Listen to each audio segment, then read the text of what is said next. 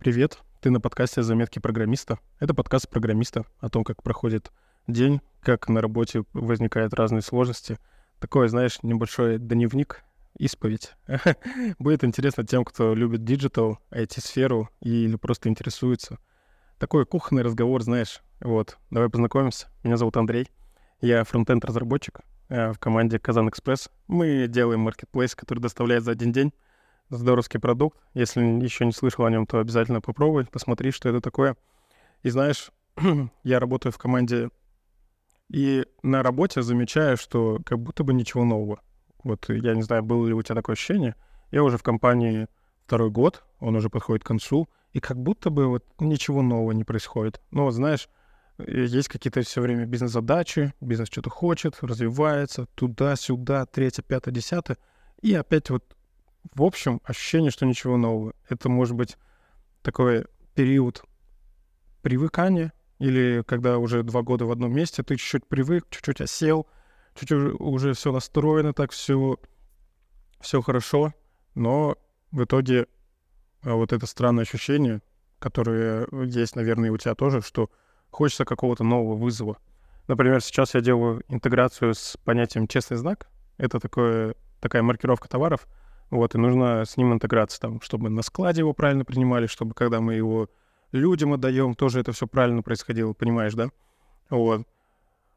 А интересная большая задача. Делаешь там, что-то верстаешь, что-то логику уточняешь, добавляешь. Ну, прикольно, прикольно. Доделал ее, она еще оказалась суперсрочной, поэтому ускорился, вошел даже в поток в какой-то момент. У меня состояние потока — это когда ты настолько работаешь, что э, уже кушать забываешь, понимаешь? типа уже обед, уже час, там, два, и ты такой, сейчас еще доделаю, сейчас еще вот это делаю, вот это делаю, вот это делаю. и настолько сильно работаешь. Может, у тебя тоже такое бывает.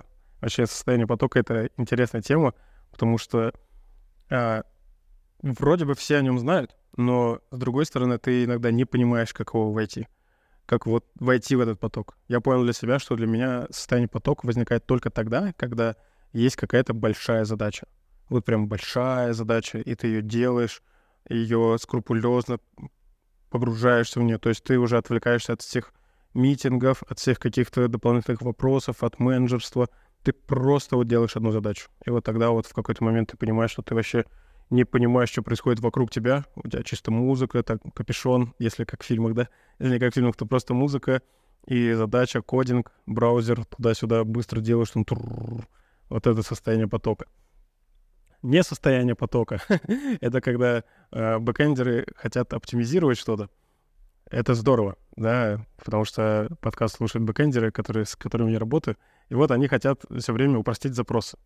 Вот у нас были большие запросы, а давайте сделаем запросы, которые будут маленькие, упрощение. И это все время возникает какая-то дополнительная сложность. С одной стороны, эй, раньше работало, зачем трогать? А с другой стороны, ты хочешь, чтобы пользователю было удобней, потому что число пользователей растет, нагрузка на сервер возрастает, и хочешь, типа, упростить какие-то вещи для того, чтобы оптимизировать работу. И вот мы занимаемся таким еще небольшим техдолгом. То есть как это происходит? Нам говорят, йоу, вот у нас есть вот такой запрос, какие данные мы из него реально используем. Мы на фронте смотрим, какие мы реально данные используем. Там вот это, вот это, вот это, вот это. Пишем им, они делают новый запрос только вот с этими данными, и мы переходим на него. И вроде бы маленькая задача, но в итоге она может растянуться на долгое время. Потому что надо собрать данные, надо сделать новый запрос, надо перейти на него, надо дождаться, пока это все впрод выльется, удалить старый запрос и так далее.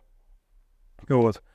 Это тоже одна из тех вещей, в которых мы постоянно сейчас занимаемся. Ну, классно, может быть, вам тоже будет такое полезно. Но у нас пока идет, пока работаем над таким. Потом еще, знаешь, еще попробовал, я тебе уже рассказывал, я пишу тесты иногда, такие юниты, обычные тестики. И в этот раз я немножко решил по-другому подойти к вопросу. Я сначала описал то, что я хочу тестировать. То есть вот мы новую фичу сделали, ну, какой-то блок, представь, да, я такой, так, вот этот блок делает вот это, при вот таком состоянии он делает вот это, при вот этом состоянии он делает вот это.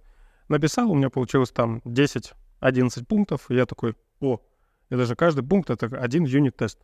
И я начал писать вот тесты вот по таким форматам. Я когда еще предварительно написал, я такой, блин, я же могу показать это нашим тестировщикам, чтобы они дополнили или еще что-то сказали. И такое, получается, э, ты пишешь технические тесты до их написания, но зато, когда они уже написаны, ты просто их реализуешь. То есть ты в голове уже их как бы написал, понимаешь? При таком-то состоянии сделать вот это. Это и есть как бы тест. То есть ты эмулируешь состояние, делаешь какое-то действие и проверяешь результат. И вот у нас вот такие тесты происходят. И сейчас я надеюсь, что при работе вот с этим блоком, ну это на самом деле целая страница, а, вручную вот эти вещи не нужно будет проверять, потому что если наши юнит-тесты упали, то значит они упали, значит там что-то сломалось. А вручную это уже не нужно. И на работе обсуждаем новый проект. Мы уже вместе с тобой даже запускали новый проект.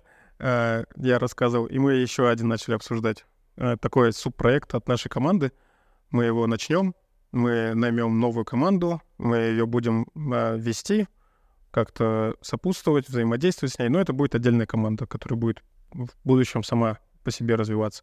И это интересное, интересное предвкушение, знаешь, вот такого состояния, когда ты, блин, стартап, новая команда, новый проект, новый репозиторий, там, новый человек, новое взаимодействие. Ух, здорово. Вроде как вообще интересно планируется. Посмотрим, как это будет. Еще новости прочитал, что у Сбера есть же гигачат, это типа аналог э, ChatGPT. Вот. А еще у них есть гигакод. гигакод — это аналог копилота.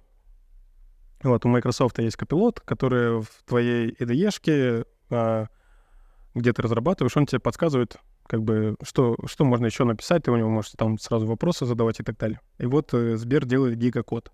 И я прям супер жду э, эту штуку, потому что я думаю, что код писать с помощью таких помощников — это классно.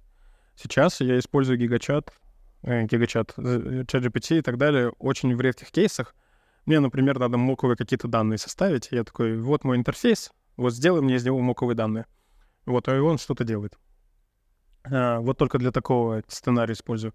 Или когда нужно какую-то алгоритмическую задачу решить, но обычно, когда ты описываешь какую-то задачу, ты уже и сам понимаешь, как ее решить. То есть в алгоритмике Главное для меня это описать задачу правильно. Не просто как-то, а вот именно исходя из своего контекста там и так далее, и так далее. И э, мне кажется, что вообще есть в целом тренд на развитие developer experience. То есть сейчас все больше и больше людей переживает о том, как разработчик разрабатывает.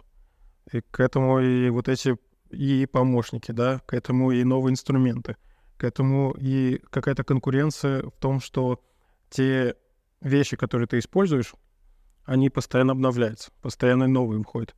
Вот недавно модная вот эта штука вышла, бан, Ban.js, такой замена ноды для выполнения языка JavaScript. Короче, прям э, и она там супер быстрее, супер лучше, супер и так далее. Не успел попробовать. Э, давай я попробую, расскажу тебе в следующий раз, постараюсь. Вот. Вот этот весь тренд на развитие developer experience мне вообще так по кайфу. Я прям, ну, понимаешь, да, когда ты начинал в IT лет 6 назад, есть еще те, кто 10 лет назад, там, 15 лет назад, это вообще сейчас же другой мир. Такие инструменты сейчас появляются. И мне сложно представить, что будет через 5 лет. Реально, когда разработчик, он будет думать головой, а писать он будет меньше намного. И вот это инжиниринг, он будет происходить в голове. И, может быть, из-за этого станет больше разработчиков, потому что мыслящих людей тоже много. Я надеюсь. В нашем мире много мыслящих людей. Это хороший вопрос. Вот. Но в целом тренд на развитие DX мне очень нравится. Я прям хотел это подчеркнуть. То, что я чувствую сейчас по мере того, куда идут люди, куда идут большие корпорации, это прям здорово. Также одно видео смотрел, и там такой был тезис, что в России сейчас э, мир IT, разработка — это такой закрытый мир. Ему все равно на то, что происходит вне, потому что из-за санкций мы мало чем можем пользоваться, да. И в основном в России это такая вот э, закрытая комьюнити, закрытое сообщество, которое само в себе варится и так далее. И я что-то реально над этим так задумался. Задумался, что действительно, наверное, так. Ну, вот в целом СНГ комьюнити, может, даже чуть больше можно взять, чем Россию. Но ты прям реально, ты ждешь от того, что в России что-то сделают, чтобы этим нормально пользоваться. То есть э, всякие вот эти истории с VPN, там, покупка аккаунтов, там, какие-то карты, покупки, еще что-то. Такая запара, и которая постоянно отваливается. Я, например, вот Spotify недавно купил, что-то пару месяцев назад. Месяц настраивал все эти алгоритмы, всякие вот эти свои рекомендации, все дела, все дела, все дела. Месяц кайфовал, слушал, и бах, там что-то аккаунт отвалился. Ты все уже его не восстановишь, там ничего с ним не сделаешь, потому что, ну, иди нафиг. Ты, типа, э, из России мы не предоставляем свои услуги этой стране. И вот как, как ты так жить? Я такой, ну ладно, все, тогда Яндекс Музыка, там еще что-то начинаешь пробовать что-то российское, потому что ты в этом хочешь быть уверен, в том, что ты в это вкладываешь частичку себя, оно потом надолго может остаться. Также и приложения, и какие-то инструменты, которые ты используешь. Вот хочется верить в стабильность, понимаешь, да? А в итоге ты можешь верить в такую стабильность только в российские продукты. И то, если у них там что-то не повернется в голове. Ну вот. Такой тезис, который прям заставил меня задуматься, что в России реально закрытый мир. Ну, очень было мне интересно подумать над этим, что прям реально ли это так. И за собой слежу. Тяжелее, тяжелее во внешний мир. Я как бы... У меня есть одна из таких, знаешь, профессиональных мечт поработать консультантом в Кремниевой долине. Ну, это вот прям вот...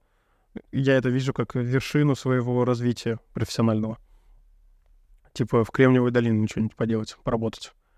И сейчас я понимаю, что этот путь, ну, стал дальше, чем раньше, хотя сейчас более опытный, чем раньше. Просто потому, что это стало намного тяжелее. Сейчас моя позиция, что я набираюсь опыта, я там пробую все новое в своей сфере, да, набираюсь опыта, становлюсь более э, серьезным, более глубокомыслящим, тролливали, вот. И вот потом, когда, надеюсь, все это решится, откроются границы, мир будет прекрасный с розовыми единорогами — мне будет намного легче. Потому что у меня уже будет больше цифра в резюме. Всем же важно в резюме цифру. Мои друзья ищут работу, тоже айтишники, а более начинающие, да, там джуны, дизайнеры, разработчики разные. Но это реально сложно. Без цифры в резюме ты никто. Потому что просто HR должен какой-то фильтр свой сделать, для того, чтобы хотя бы просто позвать на собеседование или скинуть резюме. Вот э, это печальная история, но давай на чем-то полезном и э, интересном закончим. Я свой рабочий стол оформил э, в телеграм-канале. У меня есть телеграм-канал «Заметки программиста Андрея». Я вот его скину, можешь его там посмотреть. Прикольно нашел э, штуку, как сделать, чтобы на айфоне сверху было пустое пространство, а иконки все были расположены снизу справа. То есть моя логика в том, что когда ты телефон берешь в правую руку, большим пальцем легко достать до всех приложений. Ну и при этом не хочется, чтобы их было миллион на экране, а вот хочется мало. Понимаешь, да? Вот. Я его оформил. Вот скрин в телеграм-канале заметки программиста Андрея. Можешь зайти туда. И такой подводочка, да? Классно. Вот. И посмотреть. Ну и заодно подписаться, там, там про выпуски рассказываю и так далее. И э, про task-tracking тебе рассказывал, что хочу для себя начать какой-то task-tracking. И недавно понял, что он начал работать. И он, причем так постепенно начал работать, не прям сразу взорвал мою жизнь там и все такое. Я просто начал себя ловить на мысли, что, о, задачу надо записать. Записываю, записываю, записываю, записываю. И выделил один час времени в день, что просто сверху вниз пошел по списку и все, и делал, делал, делал, делал там 5, 6, 7, 8 задач. Ну, они такие были где-то мини-задачи, где-то чуть побольше. Просто их делаешь, и так кайфово, реально, что это работает, помогает. И какие-то вещи, которые давно хотел сделать, но почему-то не делал, купи сделал. Вообще прекрасно. Я прям от этого кайфанул. Мне это все понравилось. Надеюсь, э, у тебя тоже есть какой-то task-tracking в жизни. Если он сейчас не работает, не отчаивайся. Попробуй просто, когда приходит мысль о каком-то деле, записать ее. Вот, может быть, потом это как-то у тебя скажется. Я сейчас смотрю в сторону финансового трекинга, а, чтобы трекать финансы. Я этого не делаю. Когда-то делал, но сейчас этого не делаю. Ну, как-то не, не приходило в жизнь такой нужды. Но сейчас хочу опять попробовать, чтобы было более понятно, куда деньги уходят. Вот. Вот такой выпуск. Такие мои истории к тебе сегодня. Это был подкаст «Заметки программиста Андрея». У меня есть телеграм-канал, он так и называется «Заметки программиста Андрея». Переходи, подписывайся. У нас уже больше там 100 человек. Э, у меня даже там забустили меня, представляешь? Я могу истории выкладывать. Но это забавно. Вот, пока еще не выкладывал. На сегодня, может, первый выложу. Окей. Давай, до встречи. Хорошего дня, там, когда ты слушаешь. Пока.